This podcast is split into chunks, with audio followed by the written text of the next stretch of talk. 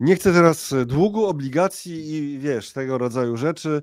E, na ten moment myślę, że tymczasowo właśnie teraz gotówka jest lepsza, mówi słynny inwestor i to jest e, w naszym temacie. Niechciane obligacje, o tym między innymi będzie. Oczywiście konsekwencje podwyżek stóp e, w strefie euro euro się osłabiło i dalej się będzie prawdopodobnie, prawdopodobnie no, po, osłabiało. Podwyż podwyżka stóp i się osłabiło, to nie Podwyżka stóp i się osłabiło, proszę.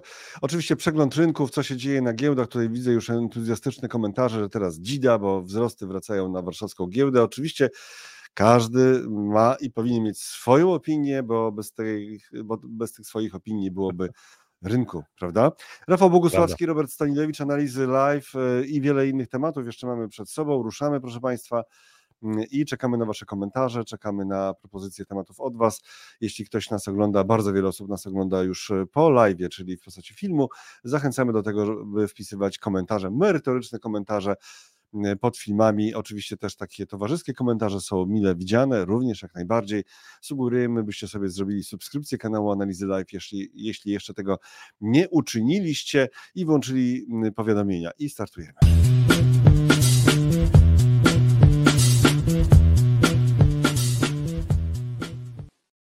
Tu już y, przed startem, i to sporo przed startem, o 6.38 nasz nieoceniony Zachary e, pisał, e, pobudzony naszym tytułem, chyba i tym, że będzie o Reju Dalio, no, o tym słynnym inwestorze. Dzień dobry, gotówka jest najlepsza, kiedy jest jej dużo, można każdego dnia mieszkać w innym miejscu i podziwiać nowe widoki. No właśnie, tego wszystkim życzymy oczywiście. E, z tego co wiem, to panu Zacharemu widoków pięknych nie brakuje, mm, tak się domyślam. I tutaj jeszcze kilka komentarzy na temat samego Reya Dalio, tak, że on tam kosi niezłe opłaty. E, no, na biednych nie trafiło pewnie i e, jego strategia inwestycyjna e, w tak portfel na każdą pogodę jest niepowtarzalnie inteligentna finansowo i wymyka się z ogólnie przyjętych standardów, ale my przejdźmy, za chwilę przejdziemy może do tego, o co chodzi w, tym, w tych niechcianych obligacjach, ale najpierw pocieszmy się trochę tymi nadziejami, które tutaj niektórzy w komentarzach zdarza, e, zgłaszają, na przykład Andrzej, koniec spadków na GPW i ruszamy, Dzida, to właśnie to, ten komentarz e, parafrazowałem na początku. Rafale, jak oceniasz tak na, na szybko, na teraz sytuację na rynkach? Bardzo ciekawy dzień wczoraj, zaskoczenie, bo Krystyna e, Gard, znaczy Europejski Bank Centralny dokładnie podniósł stopy procentowe o 25 punktów bazowych. Rynek tego nie wyceniał, ale bardzo ciekawa reakcja, bo euro się osłabiło. Interpretacja jest prawdopodobnie taka, że e, to będzie ostatnia podwyżka stóp, plus jeszcze to zaszkodzi e, gospodarce strefy euro, ale tutaj rynki akcji stwierdziły, że no nie, to wcale to, co pani Lagarde mówiła o trudnych czasach, to się nie stosuje do strefy euro, a przynajmniej nie do rynków akcji, więc rynki akcji w Europie ponad 1% wzrosty na większości rynków, tak, no, około 1%. Dzisiaj na pewno zaczynamy na wzrostowo, to też kwestia tego, co się wydarzyło w Chinach, tam stymulacja strony y, banku centralnego, y, bank centralny zasila system finansowy, plus jeszcze były dane rano lepsze o produkcji przemysłowej, lepsze od oczekiwanych o produkcji przemysłowej i sprzedaży detalicznej, więc wygląda, że Chiny mogą mieć trochę paliwa, jeżeli chodzi o rynki akcji, to też poprawi nastroje prawdopodobnie na innych rynkach. E, wczoraj WIG20 do góry 0,9%, dzisiaj pewnie otworzymy w górę, tak szacuję, że około taki, takiego wzrostu jest to możliwe.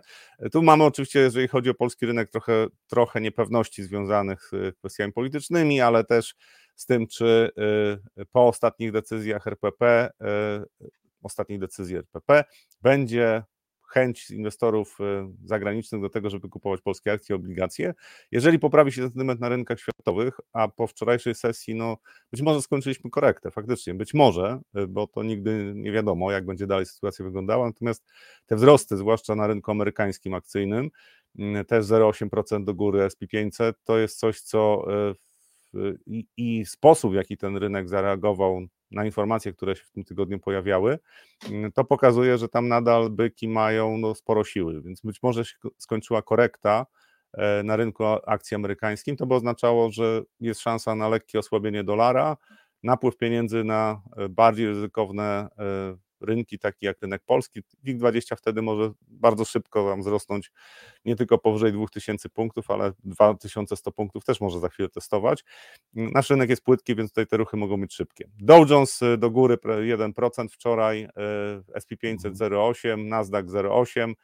Zwrócę uwagę na Russell 2000, czyli te small capy, 1,5%. Tam po bardzo słabym zachowaniu tego indeksu w sierpniu, e, wygląda na to, że zwłaszcza ostatnie sesje pokazywały, że tam już ta podaż wygasała i w tej chwili ta relatywna siła większa. Być może sugeruje, że będzie popyt na te mniejsze spółki amerykańskie. Tam jest bardzo Czyli bardziej Ameryka, tak? Czyli bardziej Ameryka. Tak, tak. No bo to też jest. Większe, większe indeksy to jest jednak wiele spółek ze świata, bo ten trend od lat narastał, że jak spółki wchodziły na parkiety, to często po prostu już nie na lokalne giełdy, tylko w Stanach. Tam y, też wczoraj były dane z, o sprzedaży detalicznej amerykańskiej. Ten wzrost miesiąc do miesiąca 0,6%. Tam co prawda analitycy e, doszukują się drugiego dna, bo to oczywiście też ta sprzedaż była napędzana wzrostami cen paliw, znaczy ceny paliw spowodowały, wzrost cen paliw spowodował, że ta sprzedaż detaliczna wzrosła, ale to nie cały wzrost e, został napędzony tylko wzrostem cen paliw, więc sytuacja gospodarcza w Stanach Zjednoczonych wygląda cały czas na tyle dobrze, że możliwe jest, że w tej chwili będą, będą inwestorzy grali na ten szerszy rynek amerykański, czyli spółki z e, Russell 2000. Jeżeli, e, jeżeli to będzie e, w najbliższych dniach potwierdzone i Fed nie przestraszy w przyszłym tygodniu rynków, a zakładam, że niekoniecznie musi przestraszyć, nawet jakby była podwyżka stóp procentowych, to rynki nie muszą się przestraszyć. Na razie rynki zakładają, że nie będzie podwyżki. Zobaczymy, co Powell powie w środę. Natomiast ja bardzo często obserwuję właśnie takie sytuacje po jakichś tam danych, Y, czy kilku, kilku danych, które się pojawiały, bo w tym tygodniu też była inflacja ze Stanów Zjednoczonych.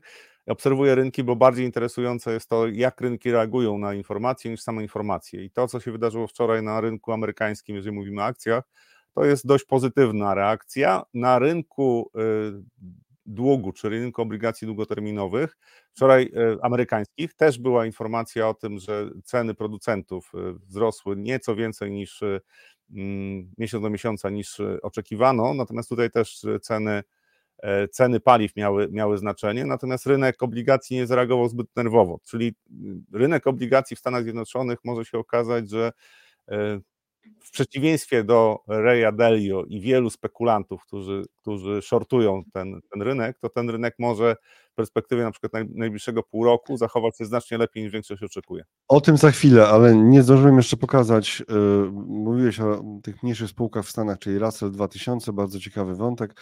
Yy, jeżeli pokażę na przykładzie ETF-a na ten indeks, czyli to będzie to będzie iShares Russell 2000 ETF, to, to pokazuje nam coś, tylko właśnie...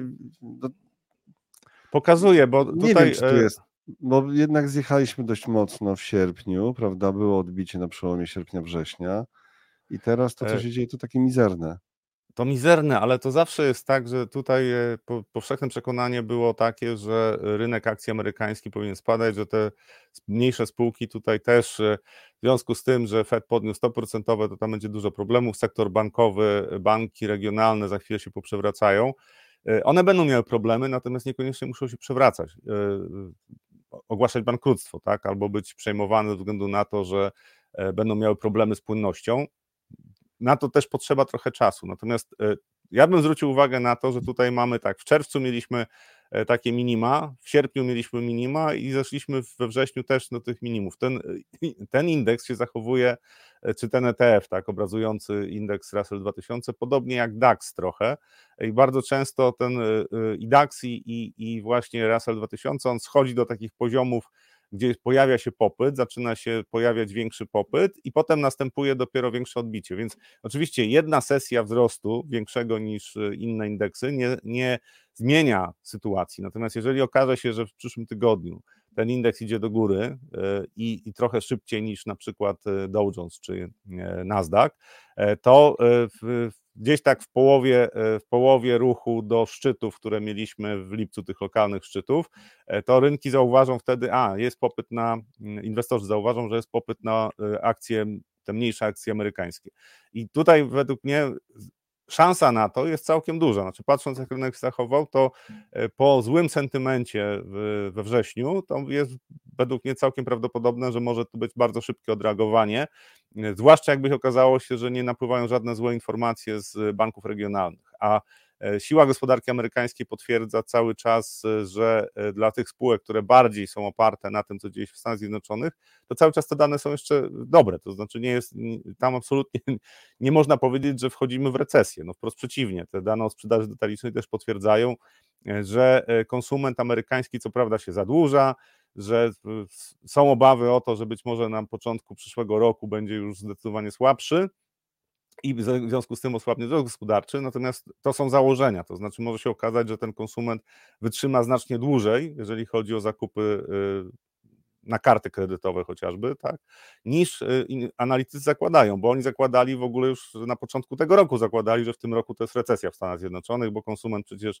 e, nie będzie w stanie, amerykański konsument podtrzymać wzrostu gospodarczego, no bo przecież będą musieli się zadłużać, już konsument e, przejadł większość pieniędzy, które dostał od rządu w 2020-2021 roku. No, czarny scenariusz dla gospodarki amerykańskiej. Gospodarka amerykańska pokazuje, że mm, może niedokładnie czyta raporty analityków i, i rośnie dalej.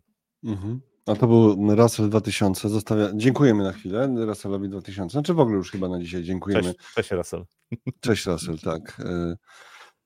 E, Masę tematów nagle przeleciało mi przez głowę, tak? Wam też pewnie, bo Rafał tutaj od razu wyłożył karty, a ja mam sporo niedosytów. No to może teraz tak jeszcze krok po kroku. Tak, krok po krok kroku, po kroku tak. spokojniej. Ray Dalio jeszcze czeka. Tutaj ktoś e, też wypomina mu pewne i dobrze. E, e, mylił się, piszcie, mylił co, się tak, gościu. Tak, tak, pewne rzeczy I to grubo. No to teraz już tak na spokojnie. Co z Eurolandem? Co z Eurolandem? Co z, jak to wiesz, działa, że podwyżka stóp, a euro słabnie i piszą w Bloombergach, że cokolwiek by EBC nie zrobił, to i tak to euro się będzie osłabiało teraz. No, no, sytuacja, tak piszą, tak uważają. Oczywiście po samej decyzji to była też bardzo ciekawa reakcja. E, jeżeli popatrzymy na euro, to sama decyzja podwyżki stóp procentowych już spowodowała osłabienie euro. Euro-dolar spadał.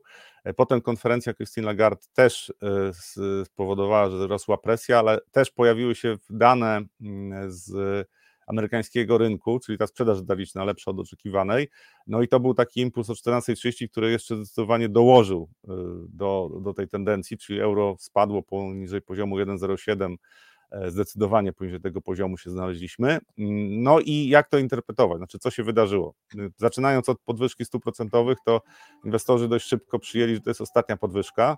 E, I to by uzasadniało, to by uzasadniało to, co się wydarzyło e, właśnie na eurodolarze, no bo już nie będzie więcej podwyżek, więc ten, ta dysproporcja pomiędzy stopami amerykańskimi i europejskimi się nie zmieni.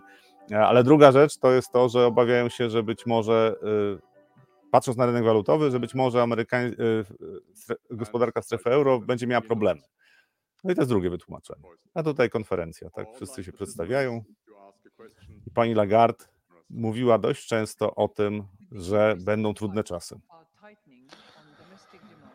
No to właśnie, czy to będzie podwyżka, która, bo to już oczywiście są takie porównania, jak Jean-Claude Trichet w, w, takim w centrum recesji podnosił stopy procentowe w 2012 roku, niegdysiejszy szef Europejskiego Banku Centralnego.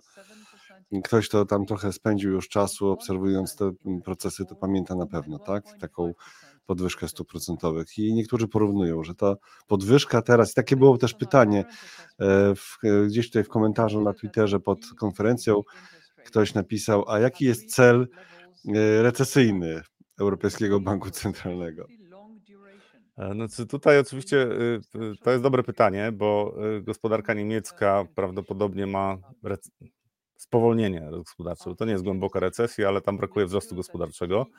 E, I pytanie jest, e, czy e, Europejski Bank Centralny nie wywoła głębokiej recesji w strefie euro, podnosząc stopy. Natomiast ja dość często mówiłem o tym, że Europejski Bank Centralny nie ma specjalnie dobrej ścieżki wyjścia z tej sytuacji. To znaczy, problemy z inflacją są na tyle duże, że jeżeli odpuszczą podnoszenie stóp procentowych i pozwolą, żeby ta inflacja była w różnych krajach na różnych poziomach e, i e, przestaną walczyć z inflacją, to będzie problem. To znaczy, to ze względu na to, że te kraje mają wspólną walutę, to jeżeli jest bardzo duże zróżnicowanie z poziomem inflacji, to pojawiają się napięcia w tych gospodarkach. To jest coś, co, co też warto brać pod uwagę, że mm, ta strefa tak, polityczna bardziej niż gospodarcza, bo to była idea polityczna, ona sama w sobie ma wmontowane takie mechanizmy, które powodują, że tam się pojawiają duże napięcia.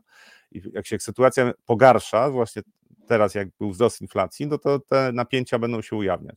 Europejski Bank Centralny chciał y, pokazać, że mimo wszystko y, inflacja jest najważniejsza. Są Christine Lagarde y, przemówieniu bardzo często odwoływała się do tego celu inflacyjnego, natomiast ja się obawiam, że będą e, musieli odpuścić, to znaczy e, być ale może będzie tak jak... właśnie, Ale czy to nie dlatego właśnie, że będą musieli odpuścić, że komentarz był gołębi, tu Financial Times pisze, euro spada po gołębim komentarzu ECB, e, czy to nie spowodowało tego, że euro się już po prostu, znaczy dalej się osłabia po tej podwyżce?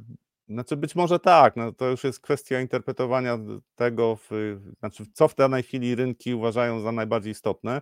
Faktem jest, że tam w wypowiedzi mm, Christine Lagarde pojawiało się to, że trudne czasy tak będą. No więc rynki interpretują, że Europejski Bank Centralny będzie zmuszony do tego, żeby wycofać się z takiej twardej walki z inflacją. I ja zakładam, że mają rację. To znaczy w strefie euro utrzymywanie wysokich stóp procentowych spowoduje takie napięcia gospodarcze, że potem e, e, próby ratowania gospodarki będą znacznie bardziej kosztowne niż to, że zostawią inflację na wyższym poziomie. Więc e, dokładna interpretacja tego, co powiedziała Christine Lagarde jest trudna, bo to oczywiście zawsze można sobie wybrać dokładne, znaczy można wybrać to, co powiedziała w zależności od tego, co chcemy usłyszeć, ale reakcja rynków jest jednoznaczna. Natomiast też zwróciłbym uwagę na to, że zejście poniżej poziomu 1,07 na euro-dolarze i jesteśmy na takich poziomach, przy których byki mogą zacząć kupować euro. I to wcale nie oznacza, że te spadki, które nastąpiły, mm, nastąpiły po mm, konferencji, y, że te spadki muszą w najbliższych dniach się utrzymywać. Może się okazać, że będzie odreagowanie. W dłuższej perspektywie zakładam, że euro będzie słabło do dolara, Natomiast w krótszej perspektywie, zwłaszcza jakby poprawiał się sentyment na rynkach e, światowych, na przykład na rynkach akcyjnych, to euro może się umocnić. Tam spokojnie do poziomu 1,09 to możemy w perspektywie dwóch, trzech tygodni powędrować. Dużo zależy od posiedzenia w przyszłym tygodniu e, Fedu. Natomiast e, na razie mm, myślę, że rynki zdyskontowały większość negatywnych czynników, które krótkoterminowo mogą obciążać euro. Czyli ta konferencja może być takim punktem kulminacyjnym, jeżeli chodzi o słabnięcie euro w krótkiej perspektywie, bo inwestorzy sobie wybrali z tego przemówienia Christina Gard to wszystko, co wskazywało, że faktycznie przed euro nie są najlepsze perspektywy. Dość często takie momenty to są momenty przesilenia, ale raczej krótkoterminowego, czyli tam w perspektywie, nie wiem, kilku tygodni to odreagowanie może się pojawić, być może trochę dłużej. E, w dłuższej perspektywie, tak jak powiedziałem, spodziewam się, że euro, euro osłabnie, mm, natomiast e, to, to, czy była to ostatnia podwyżka, to zadecyduje gospodarka. Według mnie była to ostatnia podwyżka i te analogie e, z panem Trichet, który właśnie stwierdził, że już jest fantastycznie i można podnieść stopy procentowe. Co prawda tam nie było inflacji, on nie walczył z inflacją, po prostu chciał stabilizować sytuację e, w strefie euro, no to, to analogie mogą być całkiem, całkiem sensowne. Tutaj komentarz od Pawła. EBC podniosło stopę, ale chodzi o zapowiedź, że to koniec, więc reakcja prawidłowa. Krystyna już powiedziała, że to koniec. Tutaj takie, jakąś taką specyficzną ilustrację Financial Times zrobił do artykułu na ten właśnie temat. E, dlaczego to jest czerwień? Coś takiego. Czy to jakaś sugestia ze strony Financial Timesa? No proszę. No, oni są teraz już w innym kręgu, trochę tak po Brexicie może, więc tak sobie pozwalają. Mm, w innym kręgu. Mm, okej. Okay.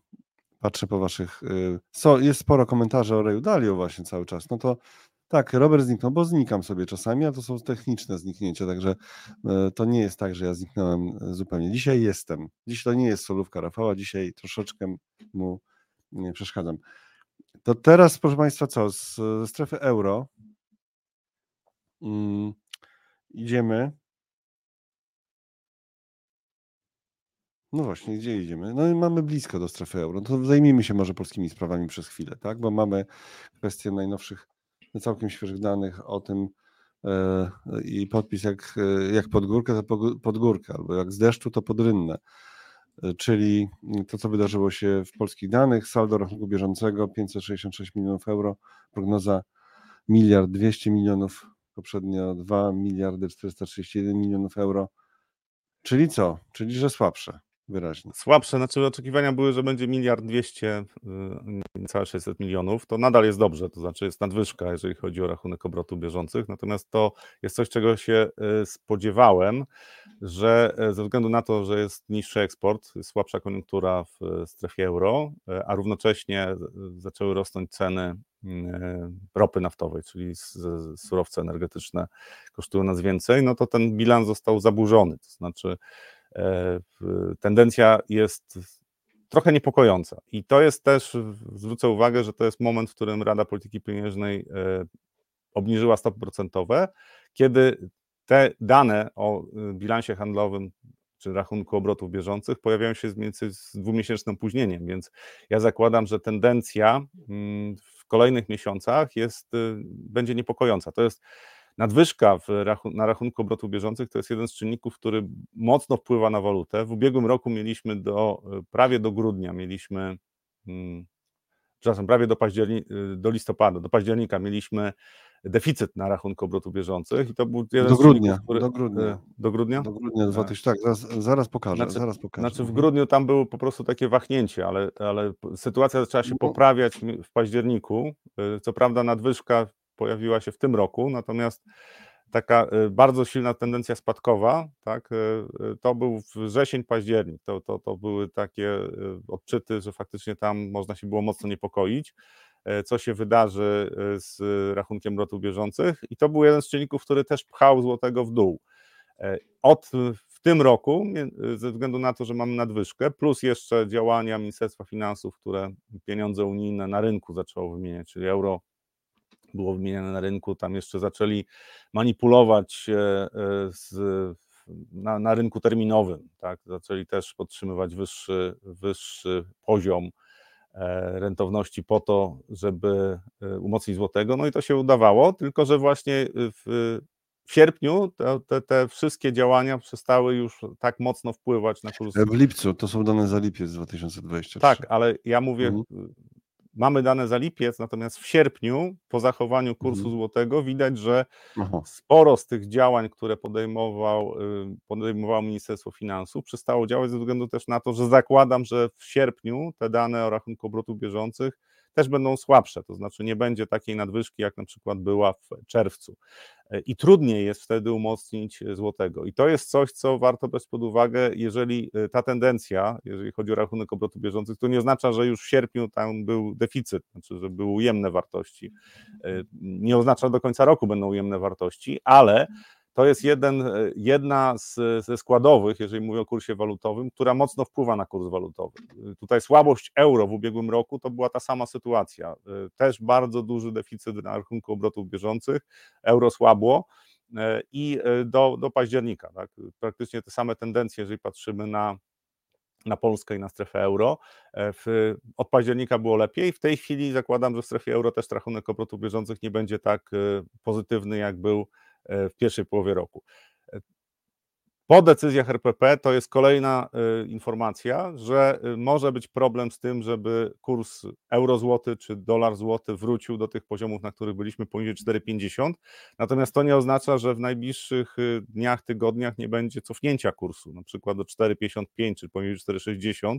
Na dolarze może być jeszcze silniejszy ruch procentowo, ze względu na to, że dolar może się osłabić najbliższych tygodniach, e, więc e, też panikowanie w tej chwili już na, e, w przypadku złotego, zakładanie, że już za chwilę będzie kurs euro-złoty euro po 5 zł, no zakładam, że to daje mi trochę czasu. Znaczy spodziewam się, że jeżeli polityka RPP nie zostanie zmieniona, to złoty będzie się osłabiał, natomiast nie tak szybko, jak to się działo w, teraz po decyzji RPP o obniżce stóp procentowych. To powinno zająć więcej czasu i bardzo ważne teraz będzie to, co się będzie działo w najbliższych tygodniach na rynkach światowych. Jeżeli będzie risk on na świecie, czyli będzie kupowanie rynków wschodzących, będzie kupowanie bardziej ryzykownych e, obligacji, e, to można zakładać, że złoty e, krótkoterminowo, czyli w perspektywie kilku tygodni, umocni się.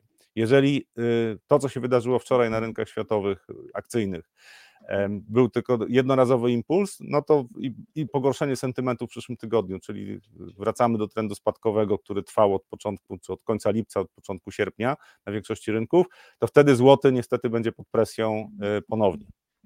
Ciekawy jesteś, punkt, jesteś bardzo zachowawczy, Rafale. Jakbyś powiedział, że złoty będzie, że euro będzie po 9 złotych, to byś prze, przebił e, wieszczów, którzy mówią na przykład 8 złotych. Jakiś, wiesz, live e, w jakimś takim życiowym e, e, horyzoncie, to wiesz, wszystko się może zdarzyć, prawda? Więc. Tak, natomiast to wszystko jakbyś, zależy od. Jakbyś trochę tego, podkręcił, jak... to wiesz, byłoby tak e, ciekawie, a ty to taki jesteś bardzo rzetelny. Ostrożny. Wszystko no. zależy od tego, jaka polityka będzie między innymi przez RPP prowadzona, ale też przez rząd bo jeżeli, jeżeli będzie dalej y, potężny deficyt, stymulacja fiskalna i y, równocześnie luźna polityka monetarna, e, to złoty no może być po 9, y, znaczy euro może być po 9 zł, tak? tylko że to mhm. zajmie trochę czasu, to znaczy do pewnego momentu to nie będzie tak, że kurs waluty będzie się mm, osłabiał, znaczy sytuacja fundamentalna polskiej gospodarki nie jest jeszcze tak zła, natomiast jeżeli okaże się, że inflacja w ogóle nie spada. W przyszłym roku inflacja jest na przykład 10% e, i, nie chce spadać. To wcale nie jest tak karkołomny scenariusz, żeby nie można go było uzasadnić mm, i, i powiedzieć, że tak się wydarzy. Co prawda nie jest to najbardziej prawdopodobny scenariusz. Znaczy, zakładam, że po prostu Rada Polityki Pieniężnej zmieni trochę swoją politykę e, i, to też wpłynie na złotego. Natomiast jeżeli e, taka polityka, jaka jest w tej chwili, taki miks polityki, czyli stymulacja fiskalna plus różna polityka monetarna będzie prowadzona, to złoty jak najbardziej. Znaczy będzie w pewnym momencie bardzo prawdopodobny atak spekulacyjny i złoty może się osłabić 40-50% w ciągu tam dwóch tygodni. To jest, to jest, tylko to już jest scenariusz skrajny. To znaczy, to tak. jest taki moment, w którym po prostu uciekają z rynku wszyscy. To od razu mówię, że to jeszcze do tego, do tego e, momentu to my mamy jeszcze długą drogę. To naprawdę to trzeba dużo rzeczy zrobić, żeby e, przygotować grunt do takiego ataku spekulacyjnego. Zrobić, rozumiem. Co by tu jeszcze z, y, zrobić, panowie? Co by tu jeszcze y, zrobić? Parafrazuję słynny tekst, tak? Że, myślę, że wiele osób wie o co chodzi.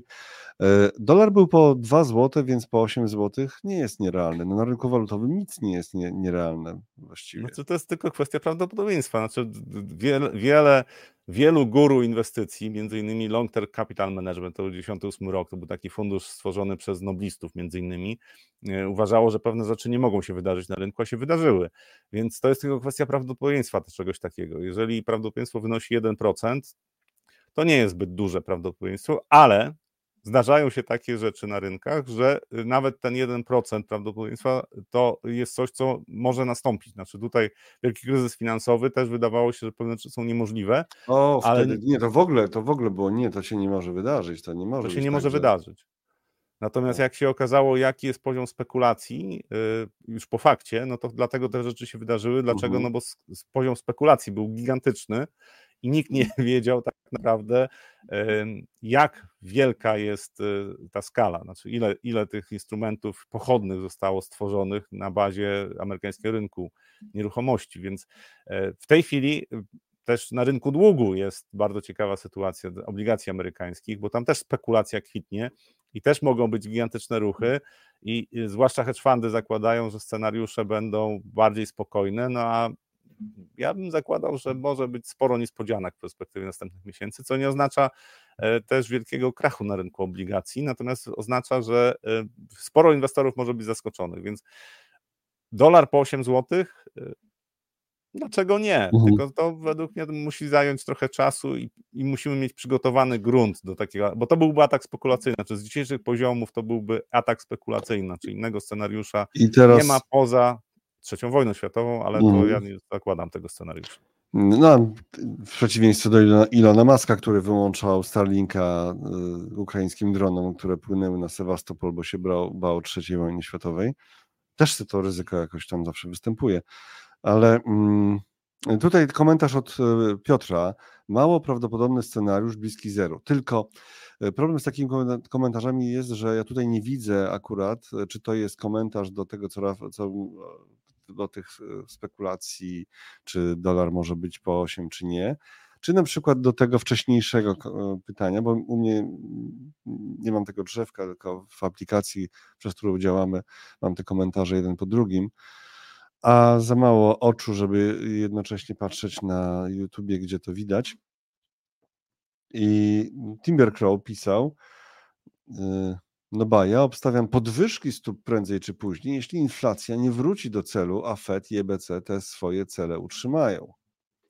Znaczy tutaj e, e, przez pewien czas RPP może się bronić przed podwyżkami stóp procentowych, jeżeli inflacja nie wróci do celu, ale będzie w trendzie spadkowym. E, natomiast ja zakładam, że przy scenariuszu bez recesji globalnej, czyli po prostu koniunktura w Polsce nie jest rewelacyjna koniunktura gospodarcza, ale tam mamy jakiś wzrost gospodarczy, e, to te mechanizmy, które zostały uruchomione, spowodują, że inflacja w ogóle może nie wrócić na, znaczy może nie zejść poniżej 7%, że po prostu możemy zostać w okolicach 10%. I wtedy e, podwyżki stóp procentowych, no według mnie są bardzo prawdopodobne. To znaczy to, to, to w pewnym momencie, jeżeli inflacja będzie bardzo oporna, jeżeli chodzi o spadki, a to z efektu, efektu bazy, to jeszcze do lutego przyszłego roku, to, to, to te efekty bazy nie będą z, z bardzo złe. Natomiast jeżeli, jeżeli okaże się na przykład w marcu, w kwietniu inflacja rośnie, e, bo wtedy już mamy dużo słabsze efekty bazy, to e, no to rynki zaczną dyskontować to, że w pewnym momencie RPP no, zacznie walczyć e, o to, żeby była niższa inflacja, czyli będzie musiał chłodzić gospodarkę.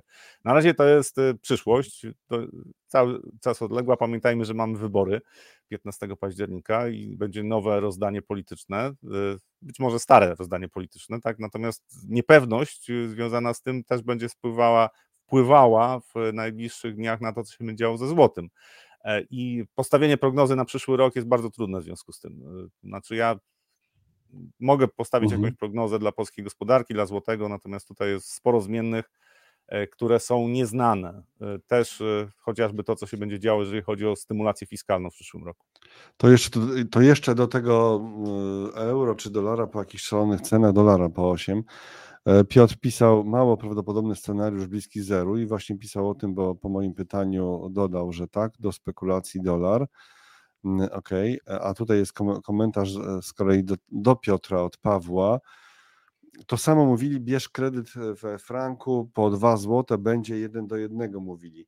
No tak, ja słyszałem z relacji takie, że sytuacje, że jak się pytało, a jeżeli frank będzie dwa razy droższy, kiedyś, kiedyś, tak? E, proszę pana, to się nie zdarzy. To taka odpowiedź na przykład padała, tak? Ale oczywiście to taka jest e, anegdota, anegdota evidence, czy jak to, to się nazywa. Mm-hmm. I co? No I na razie sobie chyba zostawiamy już ten temat i przechodzimy teraz jeszcze do Stanów w takim razie, bo te, ten tydzień był dla Stanów ważny z racji danych o inflacji, chociaż te dane o inflacji Właśnie, jak to jest, że piszą, że po tych danych to wszystko, wszystko można sobie udowodnić, tak, jeżeli chodzi o e, Stany. Trochę było no tak, Stany, bo była sprzedaż detaliczna w Stanach, ale jeszcze e, o tej inflacji coś powiedzmy. E, inflacja praktycznie zgodna z oczekiwaniami. Tam jedna, jedna dziesiąta wyżej inflacja konsumencka niż oczekiwania, 3,7 zamiast 3,6. Natomiast też inwestorzy wzięli poprawkę na to, że tam połowa tego wzrostu inflacji miesięcznego e, to były ceny paliw, znaczy wzrost cen paliw. No i, i po prostu biorą poprawkę na to, że jeżeli wyłączymy ceny paliw, e, to nie jest tak źle e, z inflacją. Inflacja bazowa spadała i taka dokładniejsza analiza pokazywała właśnie, że tam jest, jeżeli chodzi o inflację konsumencką, to też ceny żywności sprzyjały tej inflacji. E, więc y, można było znaleźć argumenty za tym, że inflacja cały czas ma się dobrze. W sektorze usług też, jeżeli patrzymy na e, wynagrodzenia, to, to, to jest pozytywny impuls dla inflacji cały czas. Natomiast można też było przyjąć, że no mniej więcej inflacja odczyty inflacji są zgodne z oczekiwaniami, czyli modele analityczne się sprawdziły. No i to jest y, w zasadzie taka dobra informacja ze względu na to, że jednak następuje dezinflacja. Teraz jest pytanie otwarte, y, co się będzie działo z cenami w gospodarce amerykańskiej, jak ceny ropy naftowej, a zatem ceny paliw rosną, bo ropa teksańska już przekroczyła wczoraj 90 dolarów za baryłkę. Mm, według mnie dojdzie do 95 dolarów, znaczy patrząc na to, jak jest silny ten impuls tej chwili wzrostowy, jest to prawdopodobne.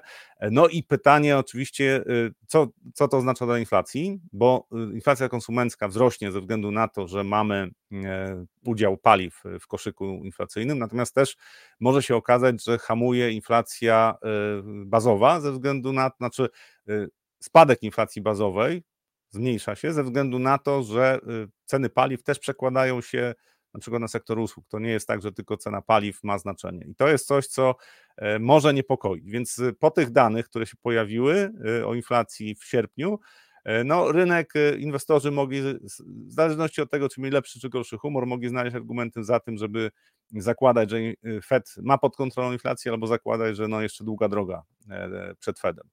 Ceny ropy naftowej, wybicie, ja wielokrotnie mówiłem, że poziom 83 do 85 dolarów to był taki obszar, który mm, sprawdzał się wiele razy, jeżeli chodzi o ceny, e, ceny ropy naftowej za baryłkę, to został pokonany w na, pod koniec, na, na, początku września, tak? Został pokonany pod koniec sierpnia, na, na początku września. No i ta tendencja trwa. E, I trwa wspierana przez to, co mówią kraje OPEC, czyli ograniczenie wydobycia przez Arabię Saudyjską i Rosję będzie utrzymane do końca roku. Prawdopodobnie w tej chwili występuje deficyt, jeżeli chodzi o podaż ropy na, na rynkach światowych, czyli ropy jest za mało. No i tutaj ten kolejny przystanek dla cen ropy teksańskiej to jest 95 dolarów. To by oznaczało, że e, w końcówce roku inflacja konsumencka w Stanach nie będzie spadała. No, tu efekty bazy działają. W zeszłym roku e, w czerwcu był szczyt, jeżeli mówimy o cenach benzyny, cenach paliw w Stanach Zjednoczonych i od tego czasu e, tam te ceny paliw spadały.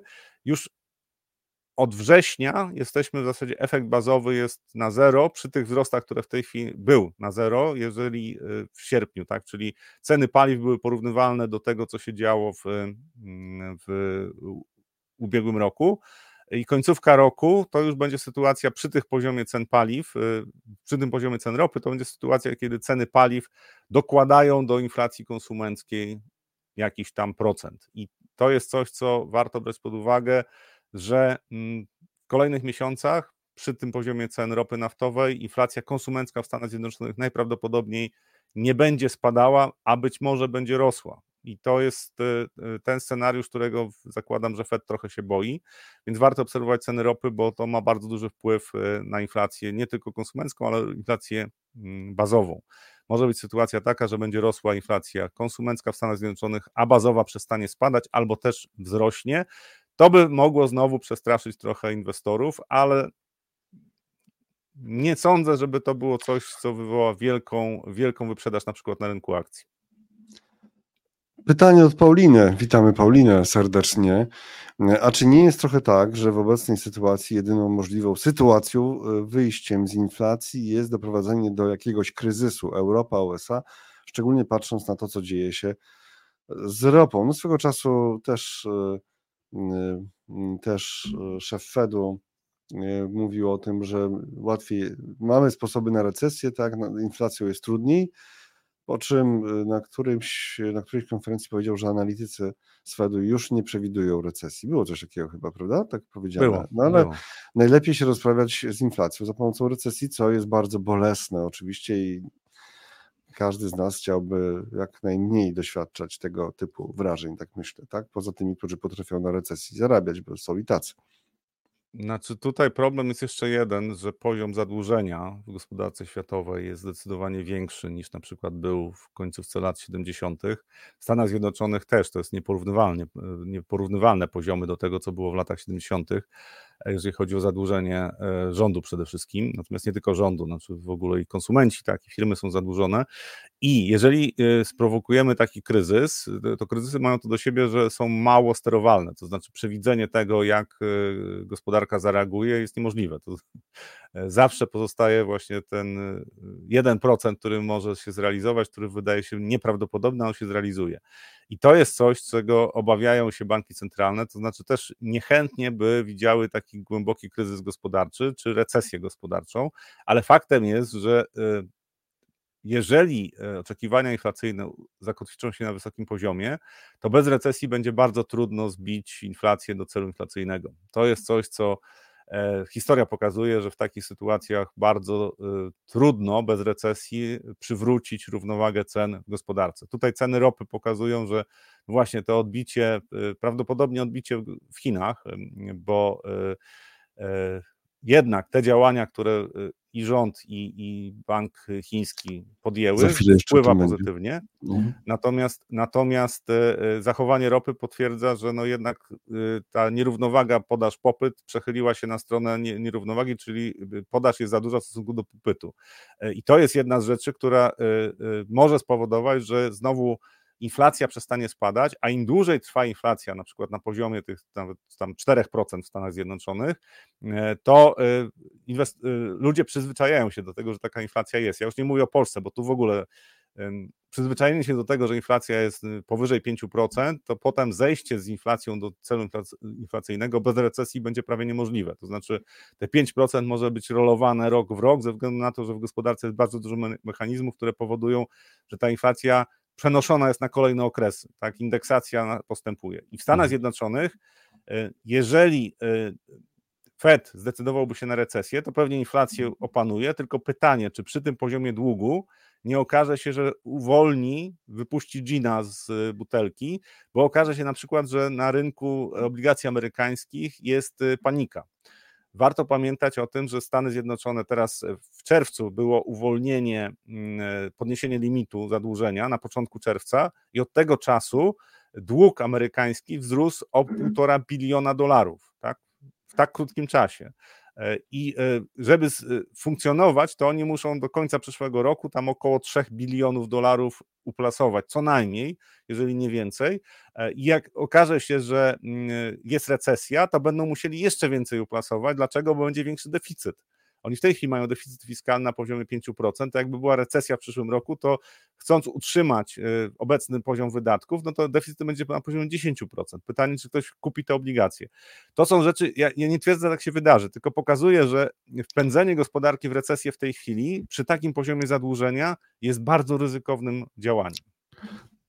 Mogę? Tak, tutaj jeszcze Zachary y, stawiał zakład, jeśli chodzi o ropę cel, czyli amerykańska e, ropa WTA. No dobra, o, o co się zakładamy?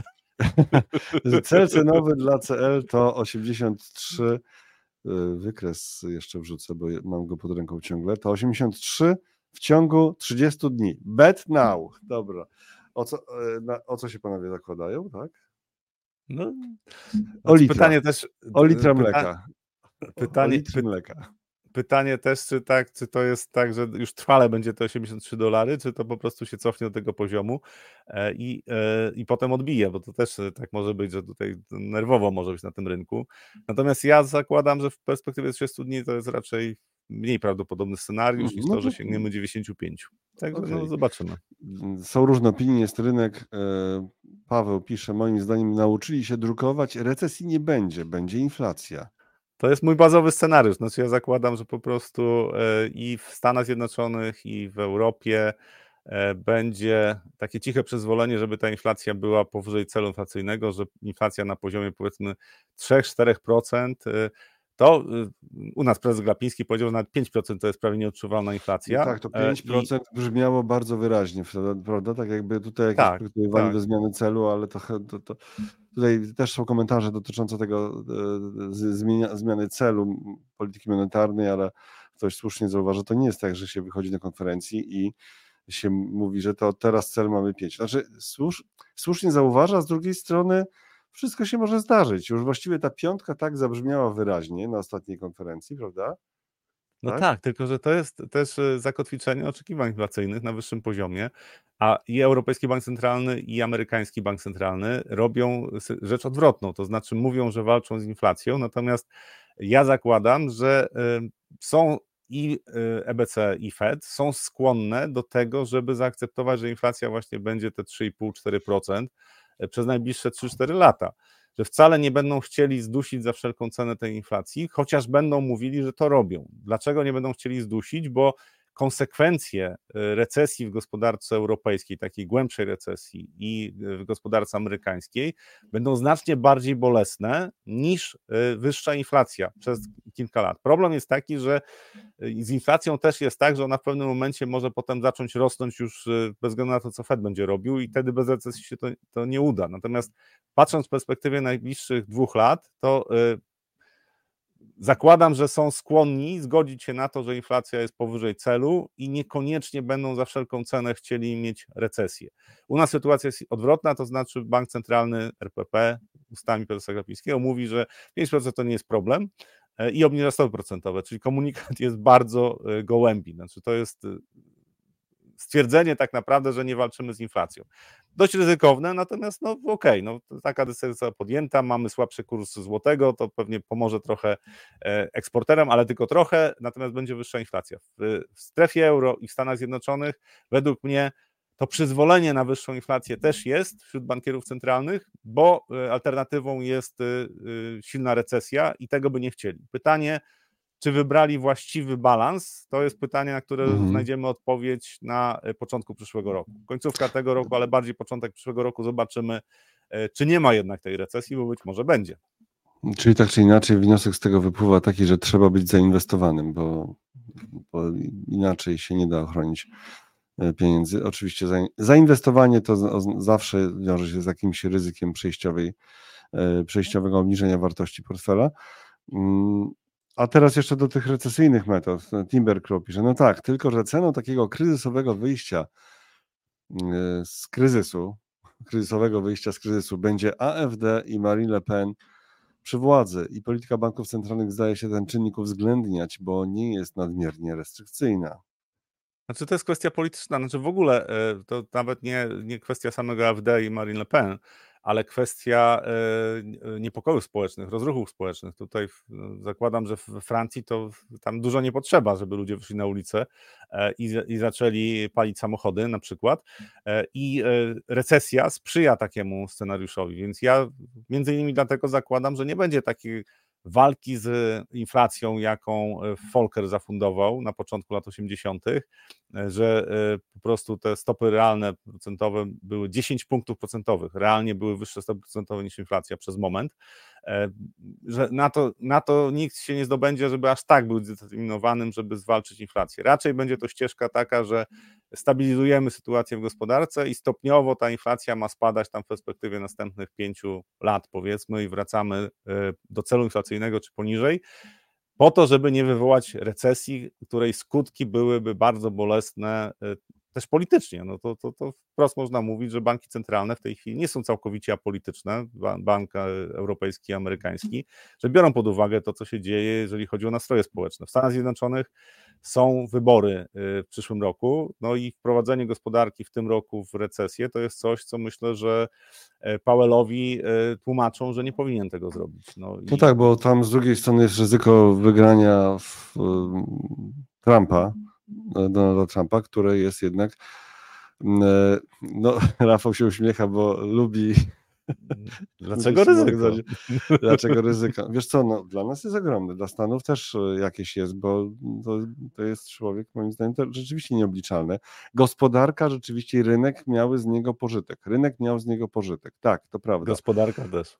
No okej, okay, ale wiesz co, jak mamy na horyzoncie ryzyko wyjścia Stanów z NATO na przykład i zostawienie Europy Środkowej, no to nie, gęsiej skórki nie dostajesz? Donald Trump nie. chciał wycofać się w drugiej kadencji z NATO.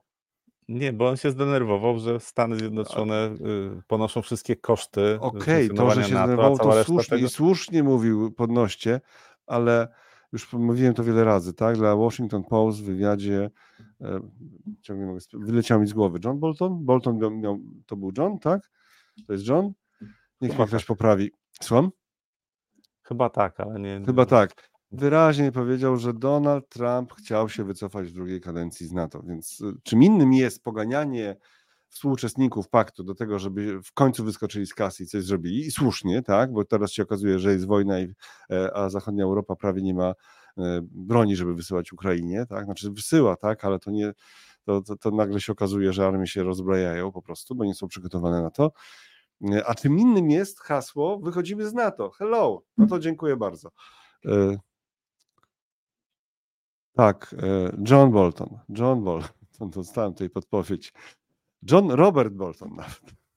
Robert. O. Czyli doradca do spraw bezpieczeństwa narodowego. Były doradca, bo on tam się rozstali też w pewnym momencie. Ale jeśli, y, oczywiście możesz coś jeszcze skomentować, nie chcę ci tego wątku zamykać, żeby nie było tak, że ja się wygadałem, a ty nic, e, ale to już nic nie powiem na ten temat, bo już chciałbym dalej ciągnąć też komentarze od naszych widzów. To twoja decyzja, nie, no, czy o tym coś znaczy, mówisz? Nie, tutaj po prostu te kwestie polityczne, czyli y, uniknięcie recesji to jest coś, co banki centralne biorą pod uwagę i myślę, że schodzenie z inflacją przez to zajmie trochę więcej czasu. Mhm. Zresztą też z punktu widzenia e, rządów to inflacja jest e, korzystnym zjawiskiem. Znaczy taka nie. No właśnie, tutaj TDRP 4%. Tak, tak o, właśnie dług publiczny i na tym zależy politykom. Natomiast tutaj też jest e, przy obecnych stopach procentowych to te koszty obsługi długu w Stanach Zjednoczonych one bardzo szybko rosną i tam będzie za chwilę 3% do PKB. W tej chwili to jest 600 miliardów dolarów rocznie. E, i e, ponad 600 miliardów e, i, i to będzie rosło, prawdopodobnie dojdzie za chwilę do biliona, ze względu na to, gdzie są stopy procentowe. Więc to też nie jest tak, że, że ta inflacja jest korzystna, bo to sporo zależy od tego, jak bank centralny jaką politykę prowadzi, jeżeli chodzi o stopy procentowe i jak rynek wycenia dług, ten długoterminowy. E, to są dwie rzeczy, które też trzeba brać pod uwagę, że koszty obsługi długu mogą być e, większe, ze względu na to, że są wyższe stopy procentowe, natomiast inflacja powoduje, że e, zazwyczaj bank, znaczy rząd ma trochę wyższe przychody. Tylko w Stanach Zjednoczonych, w przeciwieństwie do Europy, podatki pośrednie nie mają aż takiego znaczenia i w Europie to ma większe znaczenie właśnie, że inflacja, ten podatek inflacyjny jest od razu automatycznie przez VAT przenoszony, natomiast w Stanach Zjednoczonych to trochę inaczej wygląda, ale też to ma znaczenie dla e, właśnie dewaluacji wartości długu publicznego. Więc no właśnie, bo ja, ja tak? zakładam, tak? że po prostu gwałtowne e, obniżenie inflacji kosztem recesji to jest coś, co e, i dla rządu było bardzo kosztowne, ale dla banku centralnego Fedu, czy Europejskiego Banku Centralnego, to też nie będzie wymarzony scenariusz. To znaczy, recesja zawsze powoduje dużo problemów, e, więc pewnie będą tego unikali i stopniowo będą starali się, żeby inflacja wracała do celu. Według mnie się uda ten projekt tak w perspektywie powiedzmy trzech lat, zamiast w perspektywie przyszłego roku w Stanach Zjednoczonych, w strefie euro pewnie zajmie to mm, trochę dłużej, ale też się uda. To chciałbym tylko wyraźnie dla tych, którzy słuchają ten komentarz, e, wokół którego krążyliśmy teraz zacytować. TDRP pisał, wysoka inflacja będzie dewaluować dług publiczny i na tym zależy politykom. E, taka była ta teza, z którą się jakoś tam pewnie trochę zgadzamy, trochę albo w ogóle bardzo. Mm, dużo się dzieje w komentarzu, e, w komentarzach. Trudno nadążyć za tym ale mm, i super, i super, jak najwięcej. O właśnie, tutaj Timbercrow pisze na przykład 5% przy takiej polityce przez 10 lat to będzie jakieś 60% utraty wartości pieniądza. 63 prawie, 62,9. Policzyłem. No to ładnie. Bo to jest no magia procentu składanego, tak, że nie mnoży no tak. się 5 mhm. razy 10, no. tylko to jest 1,05 razy 1,05, czyli 1,05 do 10 potęgi. I mhm. wtedy wychodzi nam tam 62,90 mniej więcej. No i by się tak. przydało mieć taką stopę zwrotu co najmniej za te, za te 10 lat, co najmniej za te 10 lat 60%, tak? Mhm. Żeby... Jak, ma się, jak ma się taką realną stopę zwrotu powyżej inflacji, to wtedy jest przyjemnie, nie? A, Ale tak. tutaj, ale tutaj, jeżeli chodzi właśnie o politykę RPP, to na razie na rynku długu jest bardzo trudno mieć realne stopy e, zwrotu, tak, realne, dodatnie e, po uwzględnieniu inflacji, no bo e, stopy procentowe w Polsce w odniesieniu do inflacji są na niskim poziomie, no i to jest coś, co utrudnia życie inwestorom. To też jest jedna rzecz, którą warto brać pod uwagę, że przez to oszczędności zmniejszają swoją realną wartość. Czyli to co, to, co robi RPP, jest wsparciem dla tych, którzy są zadłużeni, kosztem tych, którzy oszczędzają. I jeszcze komentarz wcześniejszy od e, Rafał Ostrow. Inflacja jest super, można zdewaluować dług, brakuje tylko ruchu. Dla potrzeb rozwojowych podnosimy progi inflacji globalnie i suweren zadowolony. To też w podobnym duchu, co ostatnio było tej inflacji. Na potrzeby rozwoju oczywiście pytanie, na co pieniądze są przeznaczane, bo jeżeli tylko na konsumpcję, tak jak u nas w większości przez mhm. rząd, no to wtedy jest problem. Natomiast też warto pamiętać, że y, nie tylko rząd y, inwestuje, ale inwestują też firmy, inwestorzy zagraniczni. Tutaj, jeżeli chodzi o Polskę, no to te inwestycje z y, firm i zagraniczne nie, nie, nie wyglądają tak źle ostatnio, więc mhm. e, no jest okay. to jakaś ścieżka Paul, rozwoju, czekaj, żeby suweren był tak. zadowolony. Kolejne komentarze. Paulina pisała, więc może utrzymanie wysokiej inflacji jest im na rękę, żeby to gigantyczne zadłużenie zdewaluować właśnie, ale z drugiej strony zauważa Radosław, że w USA są dodatnie stopy procentowe, więc dług się chyba nie, dewa, nie delewaruje.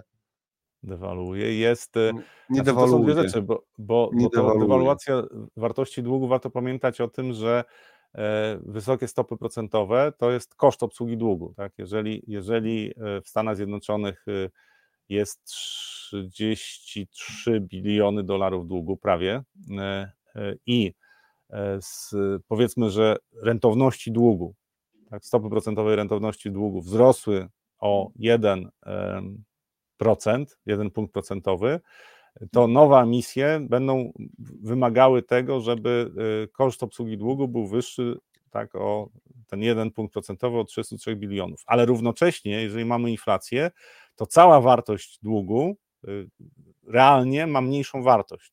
Więc to nie jest tak, że, że koszty obsługi długu nie, nie mm, jakby konsumują to, co na czym korzysta rząd, to na tym, że inflacja jest wyższa, tak? bo wartość realna pieniądza spada, e, a koszt obsługi długu to jest tylko przez chwilę taki koszt, który jest ponoszony. Zakładam, że e, stopy w Stanach Zjednoczonych też w pewnym momencie przestaną być realnie dodatnie, przynajmniej będą mniej realnie dodatnie niż są w tej chwili. E, więc sama inflacja, nawet przy wyższych stopach procentowych, to jest coś, co no nie jest złe z punktu widzenia rządu, bo zwiększa im trochę dochody, ale też sprawia, że ta wartość jakby długu jest trochę, trochę mniejsza. W dłuższej perspektywie e, wychodzenie zadłużenia przez inflację jest czymś, co e, mm, dość często się udaje. W poprzedniej dekadzie rządy bardzo chciały mieć tą inflację i podbijały na różny sposób inflację, ale się nie udawało, znaczy nie w takim stopniu, jakby chciały. Teraz wygląda na to, że inflacja jest, no oczywiście ma swoje skutki uboczne, bo była za wysoka, natomiast e, ja zakładam między innymi, że będą korzystali z tego, że ta inflacja już się pojawiła i pomimo deklaracji, że walczymy z inflacją i jesteśmy zdeterminowani, to i w strefie euro i w Stanach Zjednoczonych te ruchy będą jednak ograniczone. To nie jest koniec, ale zmieniamy teraz temat i może mhm. chiński temat sporu o samochody elektryczne i oskarżeń chińskich y, wobec Unii Europejskiej, czyli y, wojna o e-mobility jakaś tutaj się zaczyna. Potem jeszcze kilka chińskich wątków. Zanim przejdziemy do naszego tytułowego tematu z Rejem Dalio w roli głównej. Znaczy tutaj e, kwestia jest, oskarżenia są z obu stron. E, I e, Unia Europejska zarzuca Chinom subsydiowanie przemysłu samochodów elektrycznych, które są średnio powiedzmy 20% tańsze niż te produkowane w Europie i mają rację, to znaczy subsydiowanie tego przemysłu w Chinach ma miejsce na wielu poziomach. Część nawet jest ciężko udowodnić, bo to jest kwestia tańszych surowców. Generalnie rząd chiński wspiera bardzo przemysł samochodów elektrycznych. I e, Unia Europejska obawia się tego, zresztą to Stany Zjednoczone też się tego obawiają, że będzie tak jak z przemysłem paneli słonecznych, który zdominował, zdominowały Chiny. To znaczy Chiny przez e, ileś tam lat, przez kilkanaście lat subsydiowały produkcję paneli słonecznych, tak że praktycznie tylko chińscy producenci pozostali na rynku. E, takie firmy, które w Europie były obstawiane, że będą liderami, no po prostu nie wytrzymały konkurencji.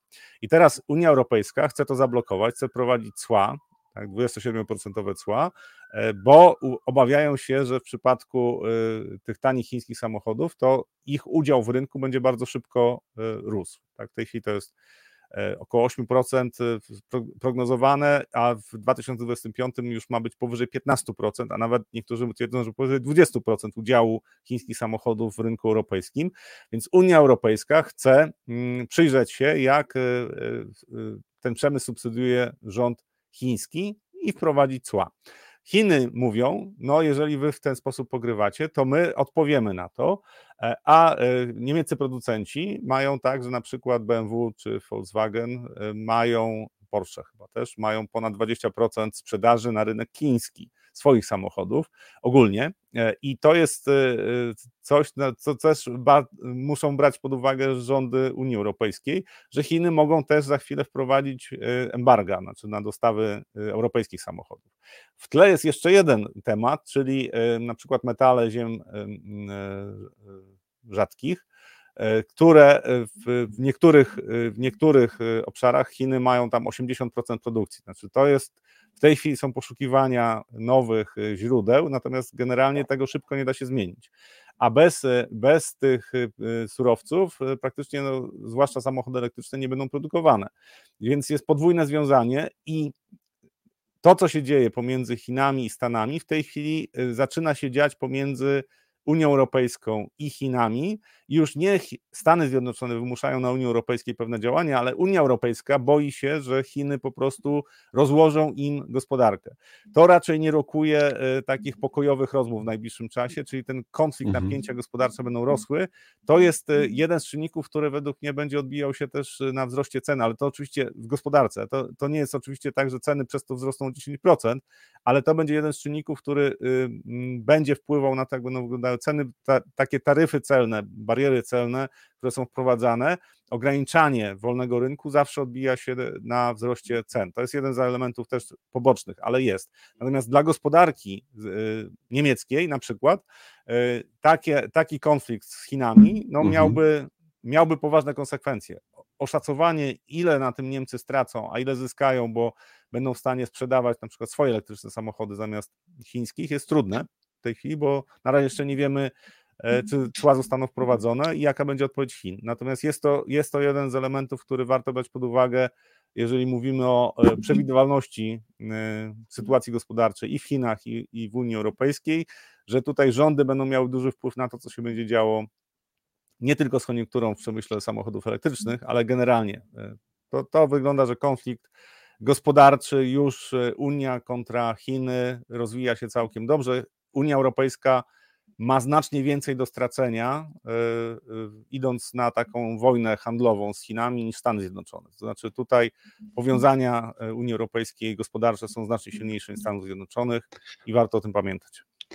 Tym bardziej, że jak przypomina Paweł, najwię... właśnie w USA podobno znaleźli największe złoża litu na świecie. Największe złoża litu na świecie odkryto, tutaj już cytat konkretny chyba z jakiegoś źródła, na granicy stanów Nevada i Oregon pierwiastka chemicznego ma być tak dużo, że Amerykanie będą w stanie zaspokoić rosnący popyt na ten materiał. No tak, gdzieś mi ta informacja mignęła. E, no w Stanach takie rzeczy mogą dziać się szybciej jednak, mimo wszystko. A ale w Europie też pewnie dałoby się znaleźć, w Szwecji chyba coś się tam odkryto, dałoby się znaleźć, ale gdyby oczywiście zrobić to y, z troską o planetę i w ramach ESG, nie ironizuję, no ale to są, mam nadzieję, takie technologie, żeby pogodzić te dwie rzeczy i znaleźć te złoża, nie być zależnym tak od y, krajów, które są niedemokratyczne. No, już nastąpiło chyba takie obudzenie, tak? A tutaj ktoś, y, Timber, a Timber i troszeczkę sobie dworuję z tego odkrycia największego. U nas w Ameryce wszystko najwyższe, największe. A w Krużewnikach, przepraszam, był? Tak, tak. Nie, klasyk, klasyk Ale pojedzie. Klasyk. Mhm. Jak patrzę na chińskie samochody i ich ceny, to wiesz, zdruzgotanie rynku europejskiego. Zerknijcie sobie na przykład na Fengona E, znaczy to, jest, to jest pytanie, y, jak, jak ostry konflikt będzie, jeżeli chodzi o właśnie cła potencjalne, czy zablokowanie, mhm. zablokowanie dostępu chińskim producentom, bo patrząc na koszty produkcji w tych, znaczy inaczej, ceny samochodów, tak, no to no, historia paneli słonecznych no, no, to jest dobry przykład. To, to się wydarzyło w zasadzie w poprzedniej dekadzie i tutaj też podobna sytuacja może być. Te chińskie samochody w tej chwili no, technologicznie nie, nie, niekoniecznie ustępują europejskim i to jest coś, co e, myślę, że e, spędza seks, sens powiek e, producentom europejskim, ale politykom również. No, dla niemieckiej gospodarki przemysł samochodowy to jest coś, co jest no, tym bardzo istotnym obszarem. E, i e, politycy tego nie zostawią. Pytanie, jak duże napięcia będą gospodarcze? No pewnie spore. Natomiast jakie będą efekty? Nikt tego nie wie. Znaczy, trzeba brać pod uwagę, że w najbliższym czasie tutaj mogą być e, z obu stron bardzo ostre ruchy, jeżeli chodzi o, o właśnie o, o, o handel samochodami elektrycznymi przede wszystkim. I w tym wątku pojawia się pewien aspekt bardzo ciekawy, bo na przykład teraz jest ta spór o samochody elektryczne, a tu na przykład wjeżdża cały na biało on, wodór, tak? Gigant zdecydował, cy cytuję za Interia motoryzacja, samochody elektryczne są bez przyszłości, stawia na wodór i tutaj chodzi o firmę Bosch, czyli potęgę na rynku motoryzacyjnym i która inwestuje w wodór, a nie w samochody znaczy, moje, mo, mo, moje, elektryczne. Mhm. moje prywatne zdanie jest takie, że samochody elektryczne są całkowicie bez sensu i są absolutnie nie są e, ekologiczne e, i, i to są takie bajki, które zostały sprzedane na dużą skalę. E, natomiast pytanie, czy jest możliwy wodór, wykorzystanie wodoru, pewnie jest, natomiast pytanie też technologiczne, tak? jak, jak bezpieczne będą te samochody, bo z wodorem jest pewien problem, że potrafi przeciekać mhm. przez zbiorniki. To jest coś, co no pewnie to się rozwiąże łatwiej niż kwestie e, dużej efektywności baterii e, akumulatorów. Ale y, polski, polska firma robi furorę. kamerę 360 stopni. Robi furorę swoimi elektrycznymi autobusami, które nam sprzedaje do kolejnych krajów na przykład, tak? A tutaj też no. uwaga od Pawła, te chińskie, co się, co nie ustępują europejskim, kosztują. Jak w telefonach, jak zrobili dobre Huawei, to ceny się zrównały no właśnie, tak. Więc wiesz, może one są dobre, tylko pytanie, czy te, czy te tak znacznie tańsze rzeczywiście są tak dobre jak te, nie wiem, Mercedesy, Audi czy Porsche nawet, tak? Mm, ale dobrze, idziemy dalej jeszcze tropem chińskim, bo mamy tutaj e, e, taki generalnie chiński e, kawałek dotyczący tego stymulowania. To wspomniałeś, to się pojawiało w Twojej wypowiedzi już wcześniej, tak, w różnych wątkach, że a może jednak Pekinowi się uda ożywić gospodarkę chińską. E, tak, no tutaj jest e, e, bank chiński, on stopniowo zwiększa płynność w sektorze finansowym, znaczy po prostu są cały czas zastrzyki gotówki po kilkanaście, 191 bilionów dolar, juanów to jest 23 mm, miliardy dolarów mniej więcej i 26 chyba. I, ale to jest kolejny zastrzyk gotówki, który idzie w sektor finansowy i to jest coś, co bank chiński robi już od kilku miesięcy. E, historia pokazuje, że jak bank chiński zwiększa płynność e, w sektorze finansowym, to wcześniej czy później e, rynki akcji, zwłaszcza rynków wschodzących, zachowują się całkiem nieźle. To znaczy, to jest jedna z rzeczy, którą warto brać pod uwagę, że ten bank chiński ma dość duży wpływ, jeżeli chodzi i o gospodarkę, ale też jeżeli chodzi o sentyment do rynków. Czy tym razem to się uda? No, za tym idą też e, te stymulacje takie fiskalne ze strony rządu, to zwłaszcza w lipcu zostało uruchomione, więc efekty, efekty wydaje się, że widać właśnie te ostatnie odczyty sprzedaży detalicznej, wzrosty powyżej 4%, produkcji przemysłowej też wzrost powyżej 4%, tak 4,5% nawet wyżej niż 4,5%.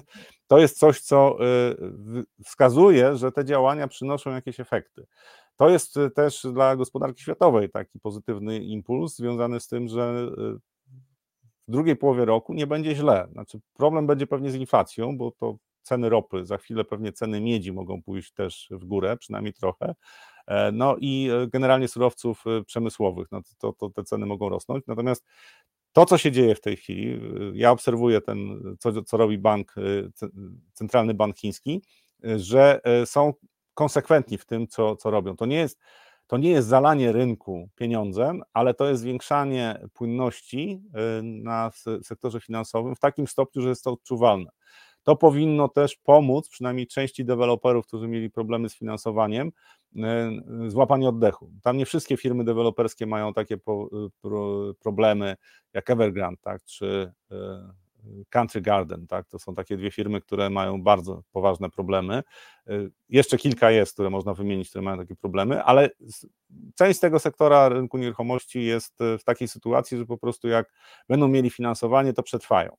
Y, I wygląda na to, że rząd chiński i bank centralny w tej chwili stwierdzili, no dobrze, już za długo dociskamy śrubę, może trochę trzeba poluzować. Zaczęli to robić w lipcu. Mieli zacząć to robić na początku roku, nie robili tego. Bank chiński centralny w, w kwietniu w zasadzie zaczął zmieniać trochę politykę, jeżeli chodzi o mm, ilość pieniądza w obiegu, tak, później były obniżki stóp procentowych i w tej chwili są kolejne, kolejne e, e, kwoty wrzucane e, na rynek finansowy. Czy to się uda? Nie wiem, natomiast prawdopodobne jest, że w, do końca roku rynki zaczną zauważać, że coś się zmieniło w chińskiej gospodarce i to będzie według mnie miało pozytywne oddziaływanie w ogóle na e, rynki akcji na świecie. Czyli jest szansa na to, że jakiś risk on będzie się utrzymywał, czyli kupowanie tych bardziej ryzykownych aktywów będzie się utrzymywało jeszcze w najbliższych miesiącach.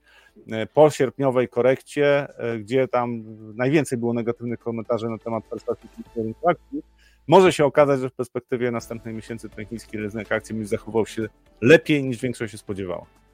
I zamykamy chiński temat na ten moment, ale teraz przechodzimy do naszego tytułowego tematu. Trochę trzeba było czekać, jak to e, ogląda nas e, w postaci filmu, a nie na żywo, to teraz sobie przewinie. Rafał, masz tam coś do picia, tak, żeby przepukać gardło, bo tak? Bo mogę zrobić jakąś Mam. przerwę małą. Masz? Nie, nie, nie. Możesz, nie, nie. możesz na wizji, nie ma problemu. Sami swoi.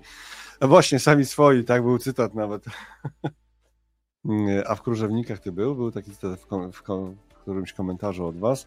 No właśnie, to teraz do, przechodzimy do naszego tytułowego tematu. O co chodzi y, z tymi obligacjami, o tym, co mówi Ray Dalio. E, proszę bardzo, tutaj oczywiście podpieramy się Bloombergiem.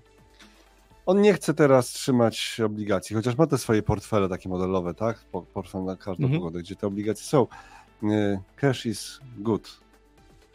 Tak, znaczy on mówi przede wszystkim o tych obligacjach z dłuższym duration, czyli tam powiedzmy od 5 lat i, i więcej w Stanach Zjednoczonych na 300-letnie obligacje można sobie kupować. E, I uzasadnienie jest właśnie związane z tym, że e, będą rosły koszty obsługi długu, e, będzie potrzeba coraz więcej emisji, żeby na same odsetki zapracować, to znaczy, żeby spłacić te odsetki, to rząd będzie musiał pozyskiwać E, pieniądze, a pozyskuje pieniądze emisując kolejny dług. No, znaczy deficyt budżetowy w Stanach Zjednoczonych to jest tam 4,5 do 5% w, w, w tym roku, który kończy się 30 września. W, w przyszłym roku prawdopodobnie na podobnym poziomie, czyli około 4 do 5% może się utrzymać. Pytanie oczywiście, e, co będzie zamknięciem rządu, bo jeżeli uchwał budżetowych nie będzie do 30 września, no to w, na początku przyszłego roku jest zamknięcie rządu, to może trochę zaburzyć wydatki rządowe. Zamknięcie rządu to jest taka sytuacja, że po prostu większość agencji rządowych nie może Rafał, e, funkcjonować. Tak, a czy mógłbyś, e, zanim rozwiniesz, po prostu tak w maksymalnie prostej formie powiedzieć, dlaczego teraz gotówka, zdaniem Readalio, teraz lepsza od obligacji, tak wiesz, w punktach, bo, bo, bo.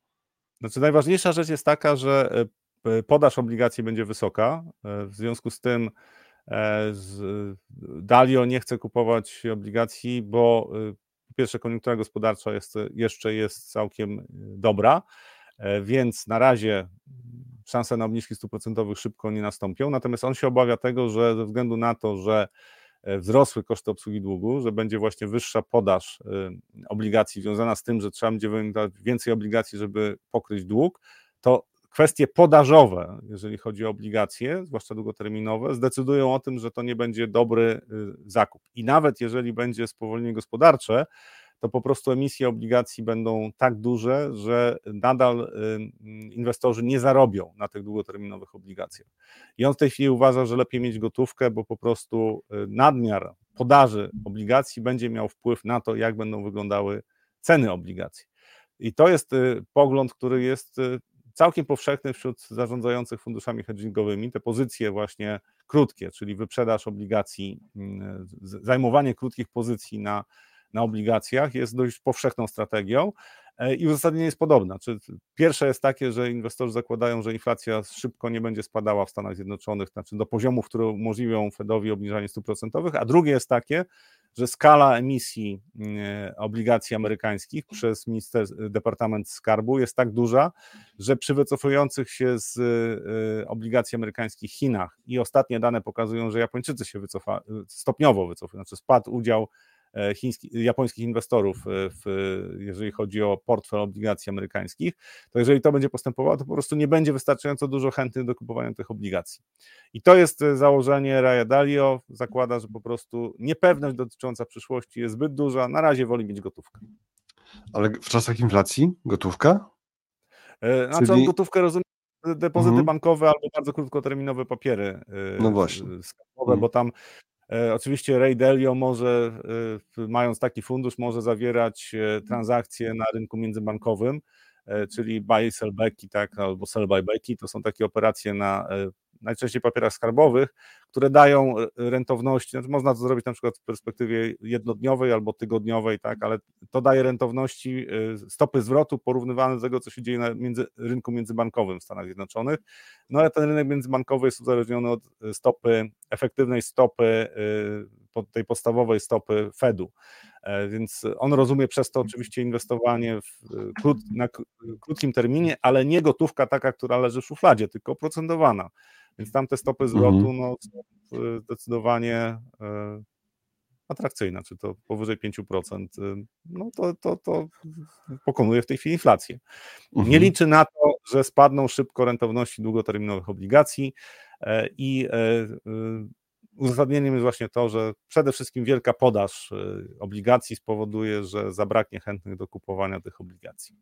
Właśnie, no to pamiętajcie, że jeżeli mówimy to tutaj o gotówce, to nie chodzi o pieniądze, które leżą sobie gdzieś tam w szufladzie, tak? To jednak też jest gdzieś zainwestowane w instrumenty gotówkowe, tak nazwijmy je ogólnie bardzo.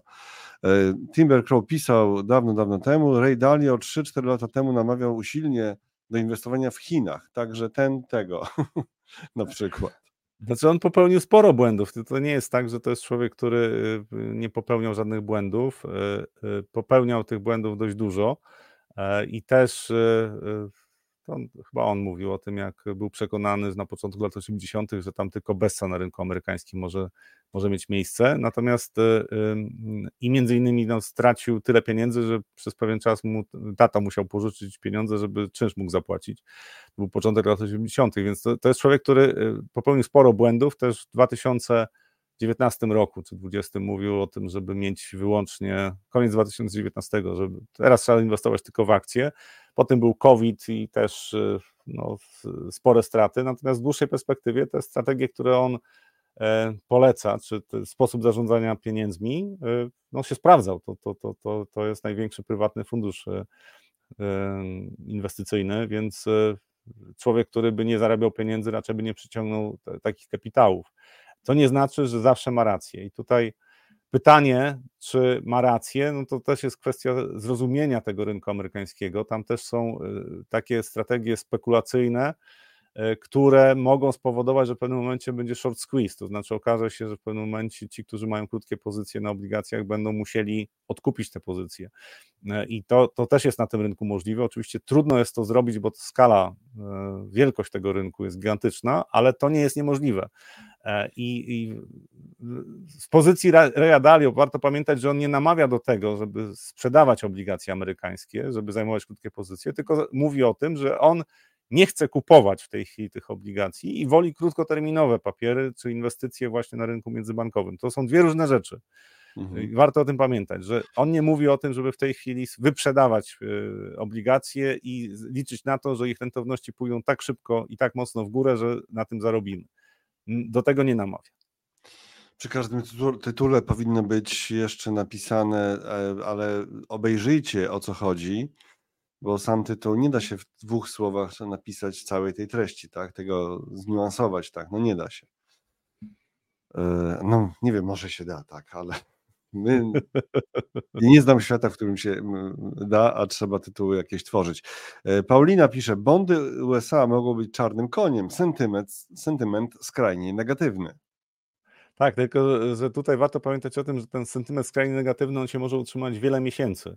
Są dane dotyczące y, pozycjonowania między innymi hedge fundów, czyli spekulantów i y, faktycznie historycznie jesteśmy na takich poziomach, że te y, krótkie pozycje, mówimy o kontraktach terminowych, że te krótkie pozycje mają bardzo wysoki udział w stosunku do historycznych wartości, ale warto też pamiętać o tym, że część hedge fundów sprzedaje kontrakty terminowe na obligacje, a równocześnie kupuje te obligacje. Dlaczego? Bo jest różnica w wycenach, to znaczy opłaca się dla hedge fundu kupić obligacje i sprzedać kontrakt terminowy, który kupuje z kolei fundusz emerytalny, który jest zainteresowany tym, żeby w dłuższej perspektywie inwestować, a niekoniecznie chce zamrozić całość pieniędzy w, kupując obligacje, czyli kupi kontrakt terminowy i płaci tylko depozyt zabezpieczający, a hedge fundy w związku z tym, że popyt na mm, kontrakty terminowe jest troszeczkę większy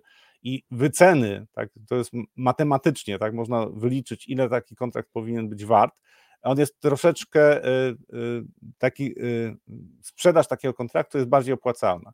I część tych krótkich pozycji na obligacjach jest jakby z, częścią całej strategii co się będzie działo, jak zaczną spadać e, rentowności i ceny kontraktów poszłyby w górę, tak? czyli po prostu hedge fundy będą musiały zamykać te, te pozycje, no to jest w ogóle odrębna historia. Natomiast warto pamiętać o tym, że to nie jest tylko tak, że w, y, krótkie pozycje w ogóle niezabezpieczone na kontraktach terminowych sprawiają, że mm, mamy takie odczyty. Tam część tych pozycji to jest po, powiązanie y, strategii y, i Druga rzecz, o której warto pamiętać, że to się może utrzymywać takie niedoważenie na rynku obligacji, czy takie negatywne nastawienie wiele miesięcy, nawet wiele kwartałów. To się może utrzymać jeszcze rok, zanim nastąpi zmiana i zanim nastąpi wyciśnięcie krótkiej sprzedaży i też konieczność zamknięcia tych e, krótkich pozycji na kontraktach terminowych. To, to, może trwać dużo dłużej niż większość zakłada e, i, i to jest coś, co jest tylko dodatkowym wskazaniem, że w tej chwili niekoniecznie chciałbym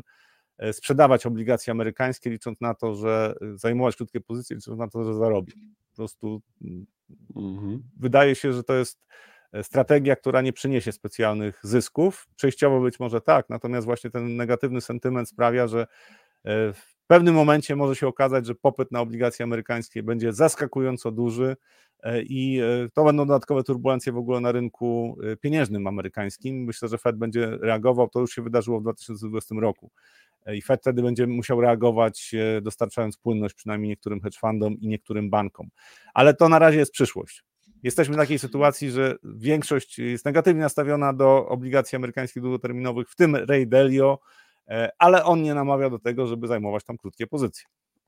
To Rafał, odsapnij trochę, my powoli kończymy już, tak, tak, 10.7, WIG20, 57% na plusie, Timber Crow pisał o 9.3, czyli dawno temu. Dalio ma też swój portfel modelowy, który całkiem dobrze zarabiał i jest bardzo prosty. ETF-y na akcje szerokiego rynku, złoto i obligacje bez jakichś awangardowych wynalazków. Delio zresztą w ostatnich latach jest bardzo niedźwiedzi i ciągle wieszczy krach długu. Trochę jakby operował w regionach bardzo niskiego prawdopodobieństwa realizacji swoich scenariuszy. No nie wiem, czy, czy tutaj akurat w tej wypowiedzi jest to krachu, tak? Bardziej o tym, że, że niekoniecznie te obligacje będą, chociaż jest inny cytat w tym artykule, który pokazywałem jeszcze, że generalnie on długofalowo nie uważa obligacji za dobre, e, za dobrą inwestycję, to teraz jeszcze pokażę. E, tak, to jest opinia, to jest opinia oczywiście człowieka, który jest jedną z ikon inwestycyjnych, ale to jest opinia, e, którą tutaj teraz widać, tak, że właśnie, że osobiście wierzę, że obligacje, dług długoterminowy, long term, tak, długoterminowy właśnie, nie jest dobrą inwestycją. No. Że dług długoterminowy nie jest e, dobrą inwestycją, a nie, że długoterminowo. To, to tak. Faktem jest, że on ostrzega o, o, przed rynkiem obligacji już, już wiele razy tak ostrzegał. E, I też warto pamiętać o tym, że w tej chwili to już nie jest tak, że on ma decydujący, znaczy, że to jest człowiek, który samodzielnie decyduje o mhm. policji inwestycyjnej funduszu. On się wycofał z tego, co ja czytałem, to się wycofał. Ta firma już jest inaczej zarządzana niż była kiedyś. Mhm. Chociaż on, on się szczycił tym, że wprowadził takie zasady, gdzie w zasadzie decyzje były podejmowane jakby grupowo. Mhm. No ale mimo wszystko to miał decydujący wpływ na to, co się, co się działo. I, i, i, faktem jest, że dość często podkreślał właśnie, że rynek długo amerykański jest to nie jest coś, gdzie chciałby być, ale też warto pamiętać o tym, że no też popełniał błędy. Tak jak każdy, który jest z świata inwestycji, nawet ci najlepsi, mieli okresy, w których y, popełniali duże błędy, potem to kompensowali. Tak? To, to, to, to mhm. jest kwestia umiejętności odnalezienia się na rynku. On ma taką opinię i te argumenty dotyczące podaży do mnie też przemawiają. To znaczy, skala podaży to nie dotyczy tylko, tylko Stanów Zjednoczonych, to dotyczy również Japonii, e, y, że tutaj e, widać po rentownościach obligacji, że e, sentyment się zmienił, to znaczy coś, co poprzedniej dekadzie by spowodowało, że rentowności spadają, to znaczy założenie, że Fed przynajmniej częściowo zrealizował swój cel, albo że są przesłanki do tego, że już nie będzie podwyżek stóp procentowych, że gospodarka chociaż trochę osłabnie w perspektywie roku, już by przyniosły obniżki rentowności obligacji w Stanach. W tej chwili widać, że sentyment jest trochę inny e, i według mnie bardzo duże znaczenie mają właśnie te kwestie płynnościowe, czyli emisje długu, które Departament Skarbu e, umieszcza na rynku. To jest coś, co nie zmieni się w perspektywie następnych miesięcy, więc to jest coś, co będzie raczej ograniczało według mnie wielką hossę na, e, na obligacjach amerykańskich. Wojciech pisze, Ray Dalio, Ray Dalio może mieć rację, to tłumaczy wzrosty na giełdach w USA. E, Zachary odpowiada, szukaj na czacie. Tak, bo o tym o Rayu Dalio jest bardzo dużo na czacie różnych opinii. Od Zacharego też są takie mocne opinie na początku, więc to już musicie sobie przeszukać ten czat po zakończeniu programu on zniknie na chwilę, potem powinien się pojawiać. To nie mamy żadnego związku z tym, akurat a tak to funkcjonuje. E, Wu Kui, e, jaki nick? E, przecież to ten Ray, to Dalio to odklejony staruszek. No, mocno no Warren, Warren Buffett jest starszy, o, a czy jest odklejonym staruszkiem? O, no wiesz co, wszyscy są, oni są, no, ja nie wiem, nie chcę tutaj jakoś, mm, jakoś urazić, o właśnie to jest to słowo, urazić łuki, ale rozumiem, że dlatego, że oni nie mówią o bitcoinie na przykład, czy jakimś innych kryptowalutach, to dlatego są odklejonymi staruszkami, czy on jest odklejonym, odklejonym staruszkiem. E, ja, te, Zachary pisze, też jestem staruszkiem, szacuneczek poproszę. Pięknie, pięknie, dziękuję i za dystans jednak Szacuneczek. Też. Szacuneczek, szacuneczek, tak. Mm. Wszystko, Paulina, wszystko do momentu, kiedy coś nie trzaśnie. Mieliśmy przykład w październiku ubiegłego roku, kiedy kilka regionalnych banków zaczęło mieć problemy. Już nie będziemy rozwijać, tylko pokazuję Wasze komentarze, że je widzimy, ale słuchajcie, 10.12, naprawdę za chwilę już trzeba kończyć. Ja tylko cytat Peter Lynch, to, to tam człowiek, mm. który pracował przez kilkanaście lat, przez na emeryturę, wykręcając nie, niewiarygodne stopy zwrotu na rynku akcji, powiedział, że znacznie więcej pieniędzy utracono czekając na takie wydarzenia, które przyniosą korektę, niż y, wtedy, kiedy ta korekta się pojawia. Utracono, roz, rozumiem, przez nie e, nie zyskano, czyli nie zarobiono w tym czasie, bo się boimy właśnie, co się pojawi. Tak, coś się pojawi, po takich podwyżkach stóp procentowych, które nastąpiły w Stanach Zjednoczonych w ogóle w skali świata, bardzo prawdopodobne, że były banki regionalne, ponownie będą banki regionalne, pewnie jakiś bank będzie jeszcze przejęty w Stanach Zjednoczonych, będą firmy y, te, które y, mają, firmy zombie, tak, które, które mają, będą miały problemy z obsługą długu, one upadną, wydarzy się. Zapewniam, że wydarzą się takie rzeczy. Tylko pytanie, czy w tym czasie hossa nie będzie kontynuowana? To jest pytaniem bardzo interesującym, na które nie ma jednej prostej odpowiedzi.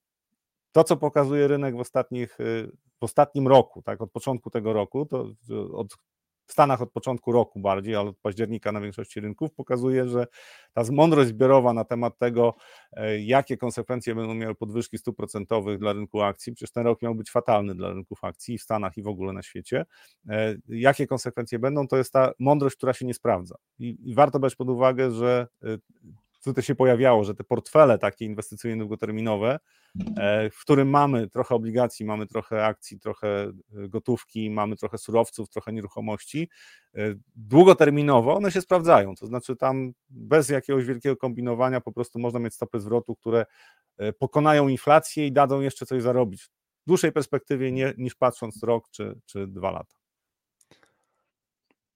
Mm, Wojciech pisze jeszcze w PL przy utrzymującej się inflacji 4-6% na obligacjach też będzie ciężko zarobić.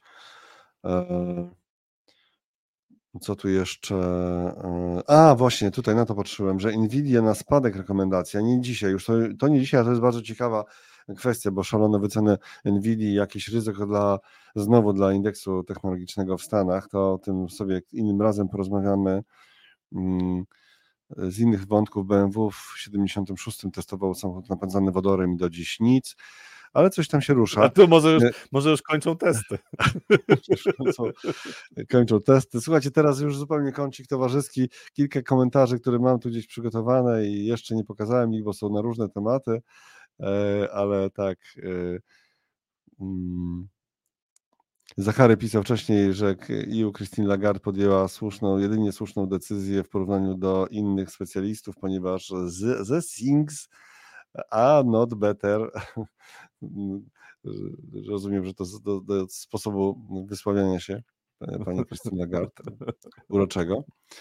E, co tu jeszcze takiego? Tutaj jeszcze o Reju Dali, już nie będę pokazywał, komentarze bardzo ciekawe, więc mam nadzieję, że jeśli ktoś jest zainteresowany, jeszcze sobie a właśnie, tutaj Zachary jeszcze zgadzam się z obrazkiem, już tego nie mam obrazka, ale flaga europejska była na czerwonym tle i twarz Christine Lagarde. Zgadzam się z obrazkiem Financial Times. Przekaz jest podprogowy i słuszny z centralnym zarządzaniem. E, tak, to dziękujemy. Mm, kolejne te komentarze jeszcze od Was. No właśnie, też od Zacharego, no też, ale e, ten komentarz był e, szczególnie miły e, memu sercu. Zwalczam drukowanie USA, QE i Europa, APP, float to nie jest drukowanie, nawet kreacja to nie jest druk, takie moje zdanie. Mm, tak, ja dostaję gęsiej skórki, jak słyszę, jak finansiści mówią o druku, ale to zależy, to są dwa, dwa poziomy, bo jedni mówią to z poglądu, tak, to wynika z ich poglądów, a, I to czasami finansiści też mają takie poglądy, a czasami to wygląda po prostu z takiego skrótu medialnego. Ktoś uważa inaczej, ale już powie drukowanie, bo tam mówić tak, zwiększanie płynności czy quantitative easing i tak dalej, to było już w tamtych czasach, to było po prostu za długie. To jest taki i to drukowanie wchodzi, ale z drugiej strony, szanowny panie Zachary, E, e, z szacuneczkiem jak najbardziej, to jednak w tym sezonie, mam na myśli e, COVID, post-COVID, lockdowny, to pieniądze już poszły do ludzi, prawda? W Stanach, w Ameryce kapitalistycznej Ameryce poszły pieniądze wprost do ludzi w postaci czeków, tak? No, także to już, ja się zacząłem łamać, czy to jednak nie jest drukowanie w pewnym momencie. E, to jest piłkarskie, helikoptermany. E, piłkarskie, nawet piłkarski komentarz się zdarzył. Oczywiście Albania ciągle tam nam gdzieś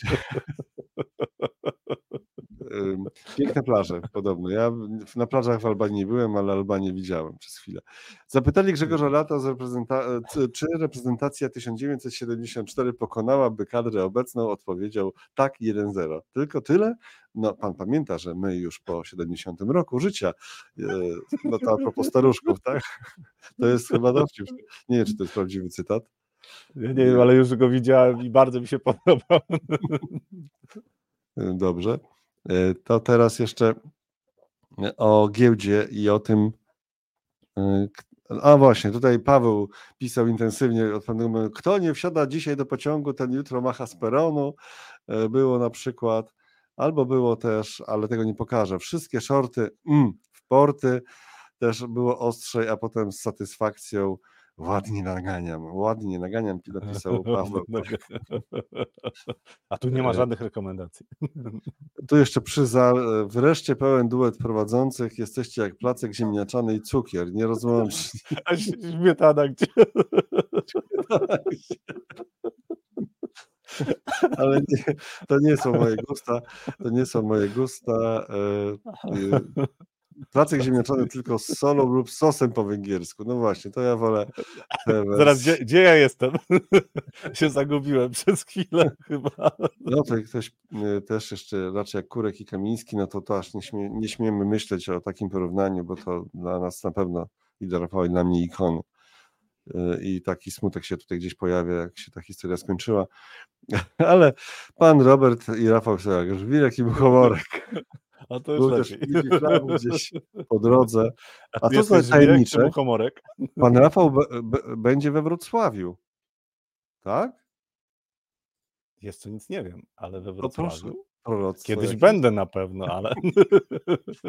Czy ja czegoś jeszcze nie wiem? Drodzy będę? Państwo, drodzy Państwo, to już teraz tak zupełnie na koniec naszego spotkania przypominam, że odbędzie się niebawem 3 października fantastyczna konferencja. To jest konferencja branży inwestycyjnej. E, wstęp na nią e, nie jest bezpłatny, tak to opowiem oględnie, nie jest bezpłatny, no ale żeby taka konferencja się odbyła, w ogóle to musi mieć swój budżet i musi z czegoś wyżyć, bo to jest wielka, duża sala, świetny hotel. Tak, tak, catering też jest. Catering też jest na tej konferencji, więc E, alkoholu nie ma, przepraszam, chyba, ale catering jest. E, kawa powitalna, oczywiście kawa i tak dalej, catering i masę, masę przede wszystkim e, gości. Myśl alternatywnie, jeśli nie akcje i obligacje, to co? Dominik Beckewell z Fidelity International, Rafał Lis, CVI Dom Maklerski, czyli gigant polskiego private debt, Tomasz Korep, Equest Investment TFI, nasz stały komentator w analizach live, Radosław Sosna, Goldman Sachs TFI, Tomasz Tarczyński, Opoka TFI, który też był niedawno u nas w analizy live extra i Michał Duniec, y, analizy online, prezes analizy online. Na przykład taki jeden bardzo ciekawy y, panel, bardzo ciekawa rozmowa na pewno, ale też starcie, czy polskie misie pokonają sztuczną inteligencję, gdzie szukać alfy. Zapraszamy, zwłaszcza jeśli jesteście z instytucji finansowej, jeszcze nie wiecie nic o tym, że, ma, że macie bilety, bo może macie, jak nie, no to trzeba spytać tych, którzy się tym zajmują, jak, jak to z tymi biletami na fanforum. Tak, a teraz jeszcze zupełnie na koniec zostawię Was z takim obrazkiem właśnie z zapowiedzią tegoż właśnie wydarzenia. E, a my już powoli kończymy. E, żegnamy się. Rafał Bogusławski, Robert Stanilewicz. Dziękujemy bardzo. Dziękujemy bardzo za to spotkanie dzisiaj, które już ponad półtorej godziny trwa. Mi się w głowie kręci. Nie wiem jak Rafałowi, jak on to, jak on to znosi. Teraz e, tutaj tak na czarno, widzę ciemność, ale już ta ciemność się zmienia właśnie coś takiego. Dziękujemy pięknie i do zobaczenia w najbliższym czasie, prawdopodobnie w poniedziałek, ale obserwujcie powiadomienia, zróbcie subskrypcję kanału Analizy Live, włączcie powiadomienia, piszcie komentarze także pod filmami i zapraszamy znowu na e, Antforum 3 października. Do zobaczenia.